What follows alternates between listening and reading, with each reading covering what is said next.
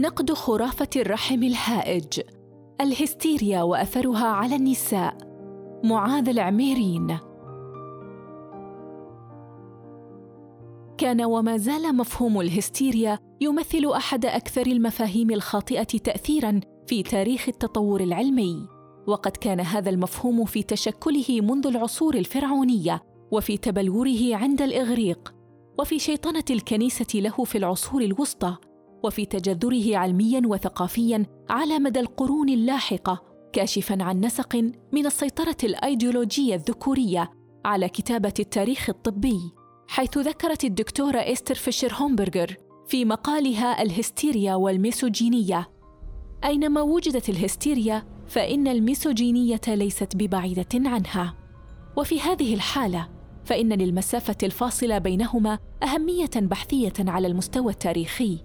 إذ ليس كل تأريخ لمفهوم الهستيريا سيكون تأريخا كاشفا للميسوجينية مما يعني أن المعطيات التاريخية كلها عن الميسوجينية التي تحوم حول الهستيريا معرضة في نهاية الأمر إلى تأويل المؤرخ لها حسب خلفيته الثقافية.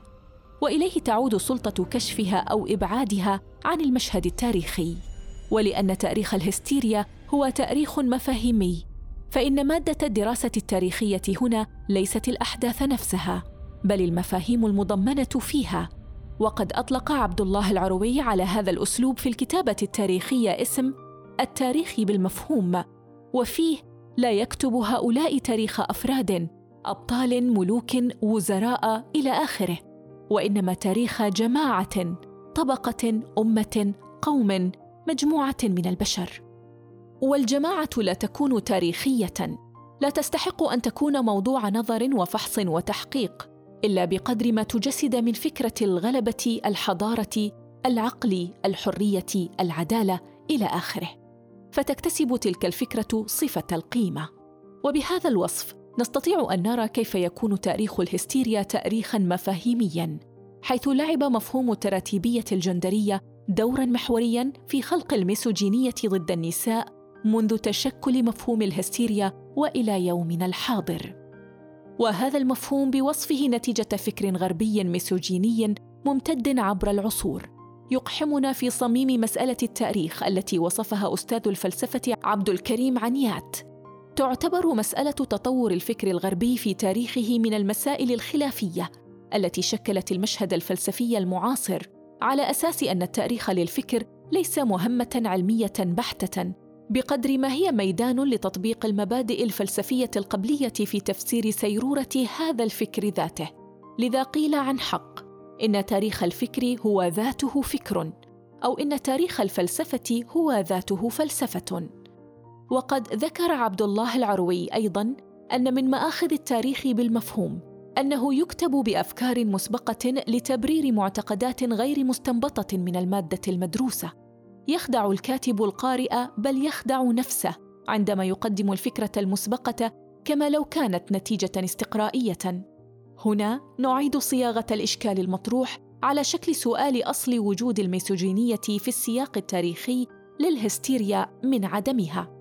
فكيف لنا أن نتأكد من أن الإشكال هو في إبعاد ميسوجينية موجودة أصلا وليس في إيجاد ميسوجينية متخيلة فقط؟ من أجل دعم سردية النقد النسوي.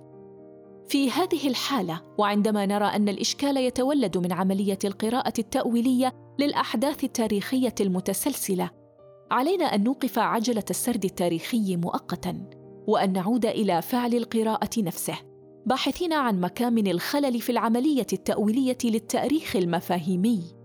أي علينا أن نعود إلى اللغة والعمليات الذهنية المرتبطة بها. لأن التصورات القبلية التي تؤطر الإدراك وتؤثر في القراءة الموضوعية تكمن في صميم اللغة كظاهرة ذهنية في أساسها. فإذا ما أردنا أن نبين أثر المفاهيم الجندرية في قراءة تاريخ الهستيريا علينا اولا أن نكشف دور التأثير اللغوي للهستيريا في تشكيل هذه التصورات القبلية. وقد أشارت الدكتورة هومبرغر في مقالها إلى معنى كلمتي هستيريا وهستيرو الإغريقيتين. حيث إن الكلمة الأولى تعني الرحم وعليها فإن أي هستيريا هي هستيريا نسائية بالضرورة المفروضة لغويا بينما الكلمة الثانية تعني التالي ومن استخدامات المصطلح التأخر والقصور والتخلف. فاللغة في هذه الحالة لا تقوم بمجرد أداء وظيفة دلالية في سياقات تواصلية تدل على ظاهرة سلوكية محددة، بل إنها تمارس أيضاً دوراً ذهنياً في تشكيل الإدراك بناء على مفهوم التراتبية الجندرية، القصور النسوي في مقابل التفوق الذكوري، التي فرضتها الكلمة، وبصيغة أخرى نقول: إن الميسوجينية المتجذرة لغوياً في الهستيريا وجدت طريقها إلى الوعي من خلال اللغة. هنا وبشكل تلقائي يطرح سؤال اللغة والإدراك. فكيف لنا أن نقول إن للمفاهيم الذهنية تاثيرا مباشرا في تشكيل الإدراك؟ لأن الكلمات قادرة على حمل إرث استخداماتها الثقافية في المجتمع ولأن الإنسان بطبيعته كائن اجتماعي. فإنه من خلال عملية اكتسابه للغة المجتمع يورث هذه الحمولة الثقافية لتشكل الإطار الإدراكي لديه. ولهذا السبب نقول إن اللغة هي بوابة الإدراك عند الفرد وإننا بشيء من التسطيح دون أن نجانب الصواب نقول إن المرجعيات الثقافية لتأويل المدرك كلها الموروثة منها والمكتسبة من التجارب الحياتية المعيشة تبدأ وتنتهي باللغة. ففي دراسته عن السيميائيات الثقافية عرف الأستاذ عبد الله بريمي اللغة على أنها كل نسق يسهل التواصل بين شخصين وأكثر. فالفن هو نوع من أنواع هذه اللغات التي تتفرع بدورها إلى لغات أخرى حيث الآداب والسينما والفنون الجميلة. وبهذا التعريف يتضح لنا مدى التأثير الإدراكي والتواصلي للغة في الفرد. فمن خلال الكلمة تمتد تواريخ استخداماتها اللغوية كلها وارتباطاتها الثقافية العامة وتوظيفاتها الفنية حتى التجارب الفردية الخاصة لتشكل الوسط لأي عملية ذهنية عند سماع الكلمة أو قراءتها. فكلمة قهوة على سبيل المثال. كلمة غنية في ارتباطاتها المتعددة وتحمل ارثا ثقافيا مركزيا في الكثير من المجتمعات. وفي الوقت نفسه فإن هذا الإرث يختلف اختلافا جذريا بين هذه المجتمعات من لون القهوة وحتى طرق تحضيرها وتقديمها وشربها. لكن ما يهمنا هنا هو التأثير النفسي للإدراك من خلال التجارب السابقة لشرب القهوة.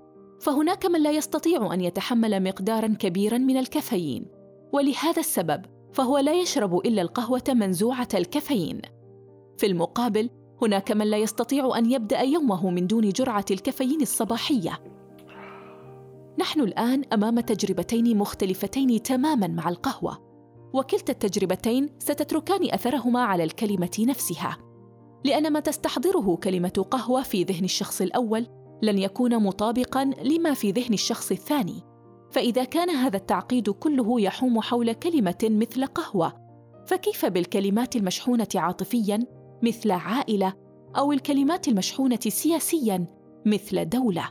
فالطاقة الكامنة في مثل هذه الكلمات قادرة على الاستحضار الذهني لأدق التفاصيل الشخصية من تجارب صادمة وحتى الظروف المعيشية. وما يعبر خلال الذهن عند الحضور الواعي أو اللاواعي لمثل هذه التفاصيل. لا يمكنه إلا أن يولد معنى متاثرا بها والسبب هو الطبيعة الشمولية العلاماتية للغة. وقد ذهب الفيلسوف الأمريكي ريتشارد رورتي متاثرا بالنزعة الإسمية السيكولوجية عند ويلفريد سيلارز إلى أن الوعي يبدأ من اللغة. وإذا أخذنا بتصريح رورتي فإننا سنواجه اشكالا ابستمولوجيا. في تقديم اللغة على الواقع. فكيف لنا أن ندرك الواقع ونعرفه إذا كان الإدراك نفسه متاثرا بالعوامل البيولوجية والنفسية والثقافية؟ وهل يمكننا أن نعرف حقيقة الأشياء وجوهرها من خلال هذه المؤثرات؟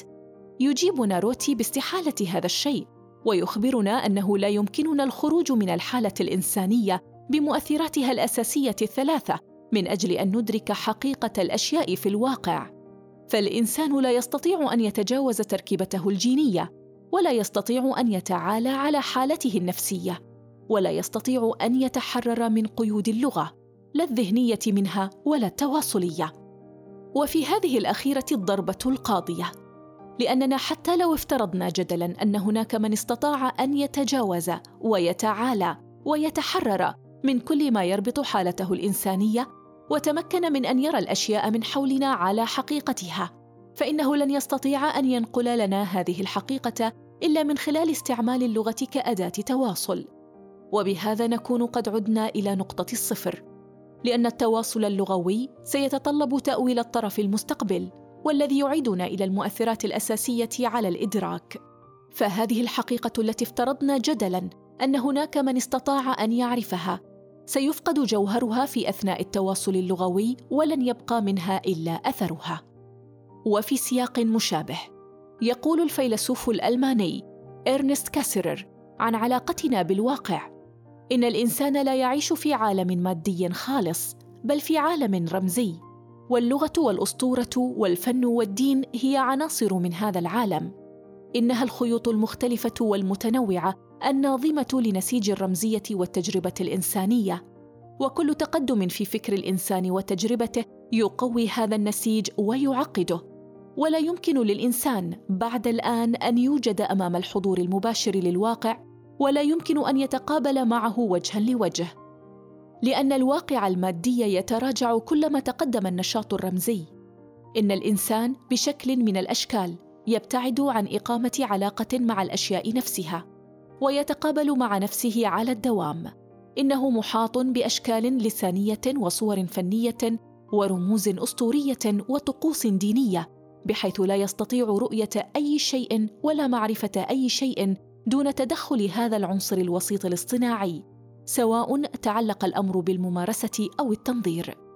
فإذا لم يتبق لنا من الواقع إلا أثره وكانت علاقتنا معه علاقة غير مباشرة يصبح السؤال الأهم هنا والذي لا يصح أن نمضي دون الإجابة عنه.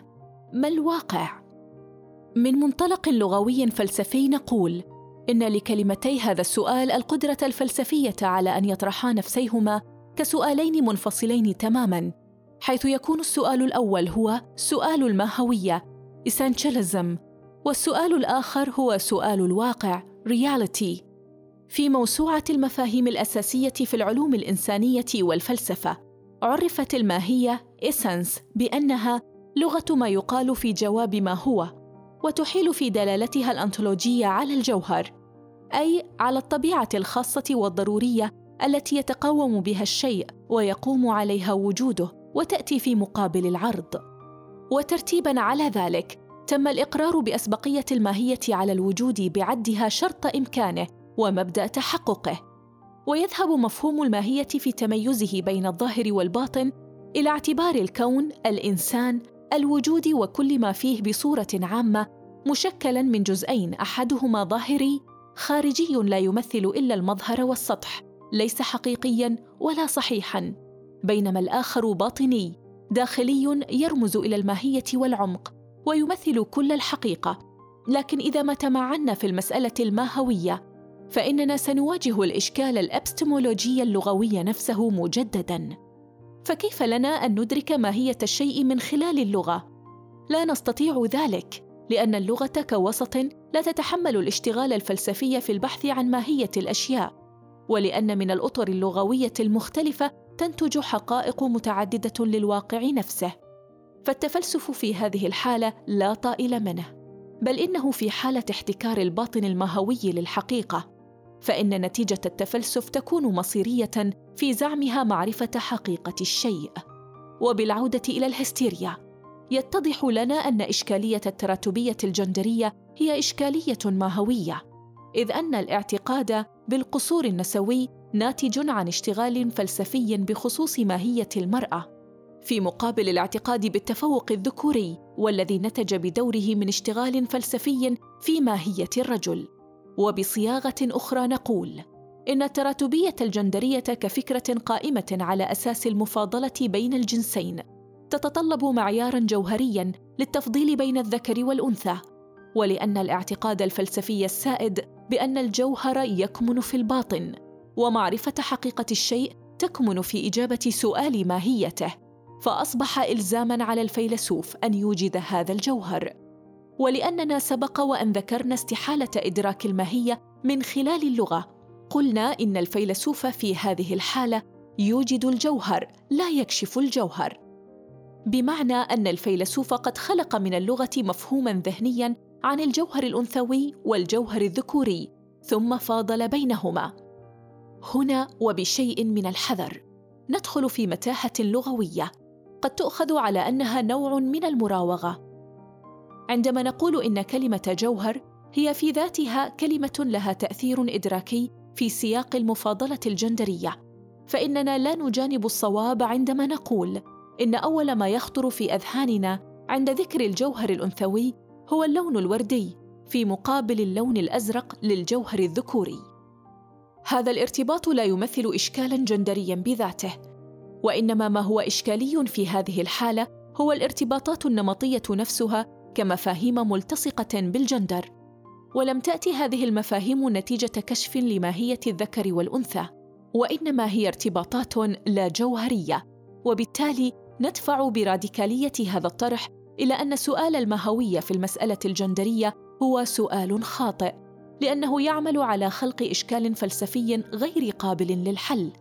هذا لا يعني نفي وجود الفروقات بين الذكر والأنثى لكنه موقف براغماتي لا يرى من هذا الاشتغال الفلسفي أي فائدة تحسن من جودة حياة الجنسين في هذا العالم بل على العكس من ذلك.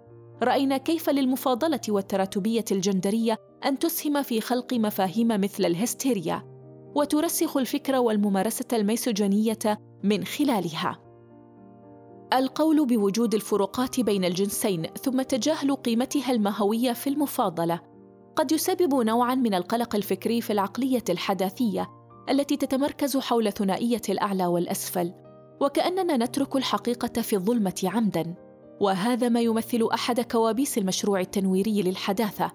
فالحداثي بالضرورة لا يستطيع تجاهل المعرفة والتي يزعم بأنها نتاج العلم بمنهجياته الحيادية والموضوعية. وعليه فهو دائما ما يلعب بورقة الكشف العلمي لما هو مجهول في الظلمة. لأنه يعتقد بهذا الكشف أنه يضع الأمور في نصابها الصحيح بشكل تراتبي ويقيم النظام من الفوضى متجاهلا ما يتعرض له كل من هو في الأسفل في هذه الثنائيات كلها. وذكرت الدكتورة ماري كليغز في دراستها عن الحداثة وما بعد الحداثة أن المحاور الأساسية التي تتناولها الحداثة هي النظام والمعقولية والعقلنة وانبثاق النظام من الفوضى وتفترض الحداثة أن تحقيق عقلنة أكبر يقود إلى تنظيم أكبر. وكلما كان المجتمع أكثر تنظيما كان أداؤه أفضل وأكثر عقلانية. ولأن الحداثة تبحث دائما عن مستوى أعلى من التنظيم فإن المجتمعات الحديثة تميل دائما إلى مواجهة أي شيء غير منتظم يمكن أن يربك النظام. لذلك تلجأ المجتمعات الحديثة باستمرار إلى إقامة علاقة ضدية طرفها النظام ولا نظام؟ إذ يمكن أن تستغلها لتأكيد تفوق النظام.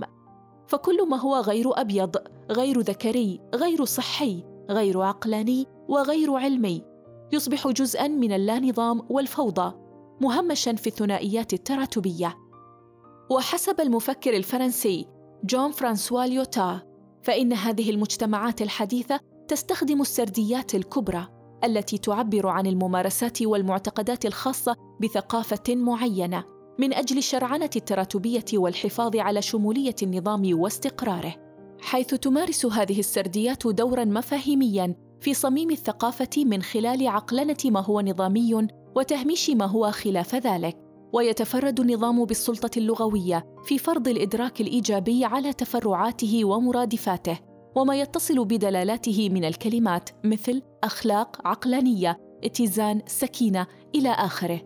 في مقابل الإدراك السلبي على أضداده مثل الفوضى الانحلال الأخلاقي الرعونة الطيش إلى آخره. ومجددا نرى الإشكال اللغوي هنا في أن ما فرض على اللانظام من إدراكات سلبية متوغلة في اللغة طالت كل ما همش حسب المعايير الحداثية حتى أصبحت القيمة الأخلاقية في الفكر الحداثي تتمركز حول ثنائية النظام والفوضى بما يضمن استقرارها. لا الخير والشر بما يؤدي إلى الحياة الطيبة والعادلة لأطياف المجتمع كافة. وبهذا الانعكاس المفاهيمي فيما يتعلق بالقيمة الأخلاقية نجد أن الاضطهادات النظامية الممارسة ضد المهمشين تكتسب شرعيتها من السرديات الكبرى المفسرة لضرورة قيام هذه الثنائيات التراتبية. وبالعودة إلى الهستيريا نجد أيضا أن التراتبية الجندرية تكتسب شرعيتها من السردية الكبرى للقصور النسوي. وعليه فإن الإدراكات السلبية كلها المضمنة في هذه السردية تتلبس الجندر النسوي مفاهيميا حتى تصبح الميسوجينية ممارسات أخلاقية وعقلانية مشروعة نظاميا. وينطبق المثل على كل من يمثل الآخر بالدلالة الباثولوجية للكلمة في الفكر الحداثي. فحين يشكل هذا الآخر تهديدا لاستقرار النظام فقط لحضوره المختلف عندما هو متجانس فإن الإجراءات المتخذة حياله يكفلها حق النظام في الحفاظ على استقراره. لكن معنى الاستقرار في السياق الحداثي لا يعني الاستقرار بالركود. بل الاستقرار بالتقدم والازدهار العلمي والتكنولوجي أي ثبات النظام في صورته المثالية لدفع عجلة التنمية وتحقيق المشروع التنويري. وهذه الصورة التي لا تقبل مشاركة الآخر بسبب آخريته otherness كونت خلال العقود الممتدة منذ عصر التنوير المركزية الأوروبية الذكورية العلموية والتي قدمت نفسها للعالم قسرا على أنها النموذج الأمثل للتقدم والتطور. وفي خلاصة دراسته المعنونة الحداثة وما بعد الحداثة تقص للمدلولات وتتبع للتحولات. كتب أستاذ الفلسفة الدكتور محمد بن سباع إن من أكبر أوهام الحداثة قولها بكمال العقل الإنساني الذي استحكم على العالم حيث تماهت الحداثة في أهم تجلياتها ألا وهي العقلانية وتحقيق الذات. فحدث اندماج بين العقل والذات في بعضهما وتشكلت عنهما كل العناصر الثقافية للحداثة وهذا ما أفرز الكثير من الأزمات التي ترجع أساسا إلى اعتبار الذات مركز العالم فكانت أخطر مظاهرها تهميش الآخر المختلف. وكذا ظهور أزمات وجودية وأيكولوجية كثيرة فضلا عن تحجيم المعرفة في العلم فقط.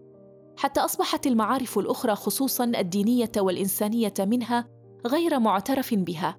هذا إضافة إلى الكثير من الأزمات الأخرى. بين هذه الأزمات التي أقحمت العالم في جحيم الحروب العالمية والإبادات الجماعية وفظائع الاستعمار وبين الأزمات الوجودية والروحانية في تفريغ القيم الأخلاقية والاجتماعية واستبدال القيم المادية وثقافة الاستهلاك بها. تبرز لدينا في سياق الحديث عن تاريخ الهستيريا أزمة المعرفة والعلم في دعمها للسرديات الكبرى. حيث لعبت المؤسسات العلمية والأكاديمية دورا محوريا في عقلنة التهميش والعنصرية فلا يمكن تحرير الجندر النسوي من وصمة الهستيريا المفاهيمية دون تفكيك التدليلات العلموية التي تدعمها. ولهذا السبب استفضنا في نقد أسس الفكر الحداثي حتى نكشف المقاصد التفوقية من وراء النظام التراتبي. ويتضح لنا أن الدليل العلموي كان يتوهم الموضوعية حيال إثباته القصور النسوي. لأن كما سبق وأن ذكرنا مفاهيم الهستيريا متجذرة في أعماق اللغة وإطاراتها الإدراكية. فالعالم الحداثي لم يكتشف الجوهر النسوي القاصر موضوعيا في المختبر وتحت المجهر بل حاول أن يبرهن صحة مفهوم ورث له فلسفيا من خلال اللغة من أجل الحفاظ على بنية النظام بشكل مباشر أو غير مباشر. ومن المؤكد أن هناك من سيعترض ويحاج على أن التراتبية الجندرية أتت على أساس معرفي بالتفوق الذكوري أي أنه مستحق فيزيولوجيا. فالسؤال المطروح هنا هل اكتسب التفوق الذكوري شرعيته من المجال العلمي الموضوعي؟ لا يمكن الإجابة عن هذا السؤال بصياغته الحالية لأن الصياغة تتضمن اشكالا في معيار التفوق المفتوح. هذا المعيار المفتوح للمفاضلة الجندرية هو أحد تمظهرات مسألة الماهويه للذكر والأنثى والتي تتطلب إجابة كاشفة لجوهر الجندر بمعنى أنه لا يمكن إثبات التفوق الذكوري علميا وموضوعيا بهذه الصياغة التي تتضمن المفاضلة على أساس الجوهر. لأنها وببساطة مسألة فلسفية. إلا أننا استوعبنا في مرحلة متأخرة جدا مدى اختراق المفاهيم الفلسفية والمعتقدات الدينية والخيالات الميثولوجية للمجال العلمي في العصور السابقة. وما نتج من هذا الاختراق للموضوعيه العلمية من ترسيخ للمفاهيم الفلسفية باسم العلم حتى أصبحت الأسئلة الفلسفية داخلة في المجال العلمي. يخبرنا المؤرخ الطبي لودفيغ إدلستون أن نظرية الجسد الإنساني دائما ما تمثل جزءا من الفلسفة وعليها فإن النظريات كلها المتعلقة بالجسد النسوي تدخل الحيز الفلسفي بشكل أو بآخر.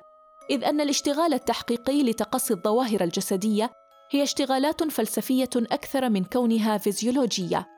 ونجد هذه الفكرة ممتدة حتى عصر غالينوس غالن في الإمبراطورية الرومانية في القرن الثاني بعد الميلاد. وهو الذي شجع الأطباء على دراسة الفلسفة حتى أنه كتب نصا قصيرا وعنونه الطبيب الأفضل هو المتفلسف.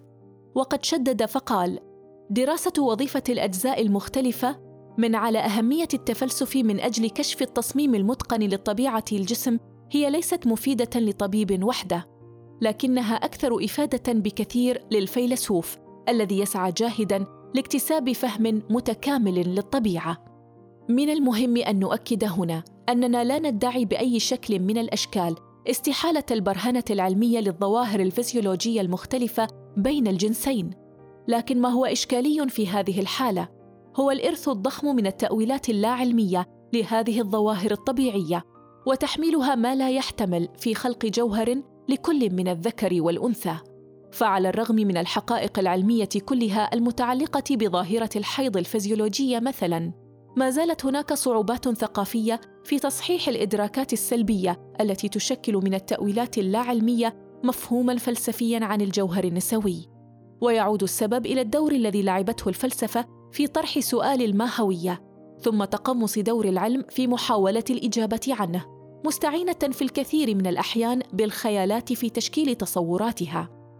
فقد أوجد سؤال المهوية في سياقات التحليل الأنثروبولوجي لظاهرة الحيض نوعاً من التراتبية الروحانية بين الجنسين. فالذكور في ثقافات كثيرة يعتقدون أنهم أعلى مقاماً ومنزلة من الناحية الروحية من الإناث وأن الإناث كائنات خطرة ودنسة وضعيفة وأنهن غير جديرات بالثقة ونتيجة لذلك تظل الأنثى خاضعة ومستعبدة وغالبا ما تقبل الأنثى مكرهة المبررات التي يسوغها الذكور للمحافظة على ذلك الوضع. مثل هذه الاعتقادات الميسوجينية تتجذر في الثقافات لغويا وتورث جيلا بعد جيل في نصوص الثقافة وطقوسها وسلوكياتها. ولأن العلم لا يقوم إلا بالعلماء. وهؤلاء هم بالضرورة أبناء المجتمعات المتحدثين بلغاتها المؤدين لطقوسها والممارسين لسلوكياتها. يصبح الإشكال هنا هو في تشكل الإطار الإدراكي الملاحظ للمعطى على أساس الواقع الثقافي المطبع للمسيوجينيه التي آمن بها المجتمع وعليها يقيم العالم دليله حسب أنموذج زمانه العلمي scientific paradigm. وهذا ما حصل بالفعل في تاريخ التطور العلمي المتعلق بجسد المرأة. وقع غالينوس في شر هذا التطعيم الفلسفي للنتائج العلمية حين وجدت الميسوجونية طريقها إلى اكتشافه العلمي التشريحي للأجهزة التناسلية لكلا الجنسين، حيث وصف كل الأجزاء الموجودة عند الرجل نستطيع أن نلاحظها في الجهاز التناسلي الأنثوي مع اختلاف واحد فقط، أن الأعضاء الأنثوية متقهقرة بينما الذكورية بارزة. وأشارت الدكتورة والمؤرخة الطبية إرنا ليسكي أن ثنائية التقهقر والبروز هي ثنائية تتجاوز الوصف التشريحي إلا أنها تتضمن مفاهيم القصور والتفوق لأن بالنسبة إلى جالينوس يمثل هذا البروز مرحلة متقدمة في تطور الكائن البشري وهي أقرب ما تكون للمثالية عكس التقهقر الذي يحمل الدلالات السلبية كلها للتأخر والقصور على مستوى التشريح. بل نجد أيضا أن الفلسفة قد زاحمت الفيزيولوجيا في مسألة الإخصاب أيضا فكان يعتقد بأن إسهام المرأة في الحمل هو إسهام ثانوي بالمكان الرحم والتغذية الدم فقط. وقد نظر أرسطو في هذه المسألة في نظريته عن المني قائلا بتفوق المني على الدم أي بتفوق إسهاب الأب على الأم وبالتالي القصور الفيزيولوجي للمرأة. وكان غالينوس من بعد أرسطو قد اتفق على قصور البذرة النسوية إذ وصفها بأنها أرق وأبرد وأضعف من البذرة الذكورية. ولم تنتهي الخيالات الفيزيولوجية المتعلقة بالإنجاب عند هذا الحد. حيث تصف الدكتورة لينسكي أحد أكثر المفاهيم الجندرية تأثيراً في التاريخ العلمي من بين كل النظريات المتعلقة بالإنجاب في العصور القديمة.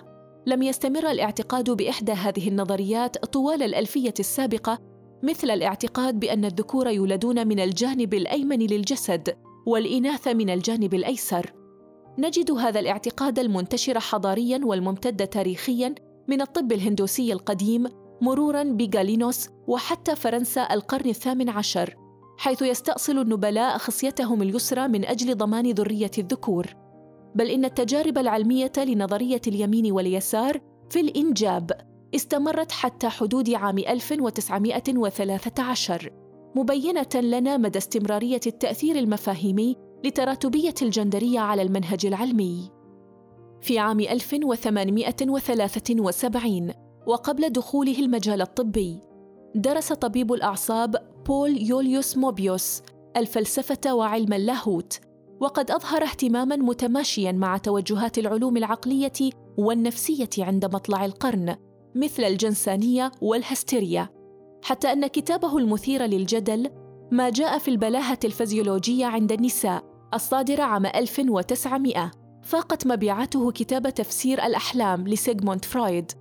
وفيه يقول موبيوس بالقصور الدماغي عند النساء مقارنة بالرجال. وبعد زهاء ثلاث سنوات في عام 1903 أصدر عملاً آخر بعنوان مساهمات من أجل نظرية في الاختلاف الجندري. وثق فيه نتائج دراسة أجراها عن الجنس وقياسات الرأس وقد استخلص منها بناء على الاعتقاد بالعلاقة بين محيط الرأس والقدرات العقلية. أن الرجل الطبيعي يحتاج إلى محيط رأس لا يقل عن 53 سنتيمتراً كي يقوم بأعماله الذكورية على أكمل وجه بينما المرأة لا تحتاج سوى 51 سنتيمتراً. ويقول مع محيط رأس لا يتجاوز 51 سنتيمتراً يمكن للفرد أن يكون امرأة عاقلة لكن ليس رجلاً عاقلاً. وبطبيعة الحال لم تأتي هذه النتائج بمعزل عن تأثير المشهد السياسي في أوروبا في الربع الأخير من القرن التاسع عشر إذ برزت الحركات الحقوقية النسوية في أرجاء أوروبا مطالبة بحق التصويت والمساواة مع الرجل. وقد اتخذ موبيوس موقفا صارما ضد هذه الحركات الحقوقية مستخدما نبرة طبية أبوية في ازدراء النساء وتسخيف حركاتهم الحقوقية مستدلا على نتائج دراسته العلمية بأن النساء غير قادرات على المشاركة السياسية والأكاديمية بسبب محدودية قدراتهم العقلية وأن عليهم التخلص من أوهام المساواة والتركيز على أعمال الأمومة. عندما نتفحص من منظور يومنا الحاضر هذا الثبات النسقي لنتيجة القصور النسوي على مر العصور وبمختلف الأشكال. هذا النسق الذي نقش على حجر الثقافة والذي اخترق ملاحظاتنا العلمية زاعمين موضوعية نتائجها. يشير إلى إشكال نفسي لا علمي بمعنى أن الإشكالية الحقيقية هنا هي ليست إشكالية منهج وإنما هي إشكالية في صميم النموذج البدئي archetype بالمفهوم اليونغي. في هذا الصدد يقول جيمس هيلمان نظرتنا وحتى ملاحظتنا العلمية لا يمكن الاعتماد عليها ليس فقط بسبب إمكانية إيهام الحواس لكن بسبب البنية النفسية التي تقوم عليها. خلف إدراك الحاسة هناك إدراك النموذج البدئي. فلا يمكن أن نثق بأنفسنا عندما نفقد إدراكنا الداخلي تجاه العامل الذاتي المؤثر في ملاحظاتنا. هذا العامل هذا النموذج البدئي للمرأة القاصرة في مخيلاتنا. ما دام بقي مترصدا في ظلال اللغة فإنه سيجد طريقه إلى الواقع من خلال الدليل العلمي والحجة الفلسفية والتأويل الديني. وعندما نفقد إدراكنا الداخلي تجاه هذا العامل يختلط الملاحظ بالمتخيل وتكون النتيجة في هذا الإرث المسيوجيني الممتد تاريخيا على أساس المغالطات التخيلية. يعيدنا الحديث عن المتخيل إلى سؤال الواقع وعلاقته باللغة وفلسفتها لنختم هذه المقالة من حيث ابتدأنا. فكيف لنا أن نقول بأصل اختلاف إدراكنا للواقع والعالم من حولنا دون الانفصال الكلي عنه والغرق في وهم الذاتوية. Solipsism. على مشروعية هذا السؤال في سياق حديثنا هنا إلا أنه يبطن في صياغته القول بمفهوم المسرح الديكارتي القائم على فصل العقل عن الجسد وهو الاسم الذي يطلق على نظرية الإدراك عند الفيلسوف ريني ديكارت. وفيها يقول إن المدركات هي الأفكار التي تتمظهر داخل أذهاننا لما هو في العالم الخارجي. أي إن إدراك الواقع من مقاعد مسرح ديكارت مرهون بالمعالجة الذهنية فقط وأن ما تدركه هو ما يعرضه لك ذهنك والذي قد لا يكون مماثلا لما هو موجود خارج إدراكك إن كان موجودا أصلا. فإذا سلمنا بهذا المفهوم المغلوط للإدراك حينها سنجد أنفسنا أمام المأزق المطروح في السؤال لأن هذا الفصل بين الذات والعالم هو المدخل للمتاهة الذاتوية. لكننا لن نقوم بذلك. ليس هربا من المأزق وإنما بسبب المشاريع الفلسفية والبحوث العلمية الناقدة لمفاهيم ديكارت المتعلقة بالإدراك مما يجعلنا نتجاوز هذه النظرية وما تولده من إشكاليات معرفية بمجرد الإشارة إليها. فمن أهم نقاد المسرح الديكارتي هو الفيلسوف الفرنسي موريس ميرلو بونتي صاحب كتاب فينومينولوجيا الإدراك والذي يخبرنا أن الإشكالية الحقيقية هنا تكمن في حصر العملية الإدراكية على العقل بمعزل عن الجسد لأن الجسد بالنسبة لميرلو بونتي هو مرساة وجودنا في العالم وهو الحامل لأعضائنا التي ترى وتسمع وتشم وتتذوق وتتحسس. فالإدراك في الفلسفة الميرلوبونتية هو عملية انفتاح وتفاعل بين الذات المتجسدة والمدركة مع العالم المدرك من حولها ولأن الذوات تختلف باختلافاتها الجسدية والذهنية فإن نتيجة هذا التفاعل الإدراكي تأتي مختلفة عند كل شخص حتى مع ثبات الشيء المدرك كما في مثال القهوة. هذا الاستنتاج يثبت لنا أصل اختلاف إدراكنا للواقع على أساس الاختلاف التفاعلي، والذي سبق وقلنا إنه يتم من خلال وسط لغوي عام، أي إن اللغة لا تشكل إدراكنا للعالم فحسب، وإنما تؤثر في وجودنا المتجسد فيه أيضاً. وهذا ما يمهد لنا الحديث عن خلاصة هذه المقالة بأن وجود المرأة في هذا العالم متأثر بالمفهوم الهستيري في أنه شكل لها عالماً توجد فيه مقيدة فينومينولوجياً. في خاتمة دراستها المعنونة نيتشه والنزعة الأنثوية كتبت الأستاذة عطيات أبو السعود بشكل يلخص كل ما سبق ذكره في مقال مبكر له بعنوان الحقيقة والكذب في الحس الأخلاقي المبالغ فيه. أكد نيتشه أن الكلمات لا تعكس العالم، بل تبدع أشياء على حساب أشياء أخرى. معنى هذا أن الطريقة التي نتحدث بها عن العالم ليست هي العالم نفسه، ولا انعكاسا له، بل هي تولد لدينا الإحساس بواقع العالم.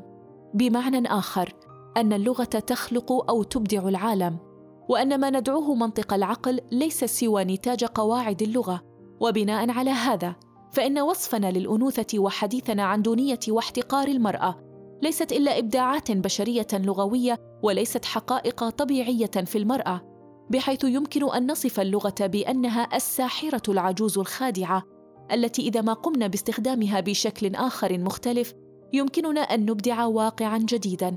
لا يرتبط بجنس معين سواء أكان رجلا أم امرأة. وهنا يتبين لنا حجم تأثير الإرث الميسوجيني على ما يعرف بسياسة الجسد حيث إن التنظير الفلسفي بخصوص جسد المرأة هو ما أوجد إشكال الجوهر الذي يحاول الفيلسوف كشفه أصلا.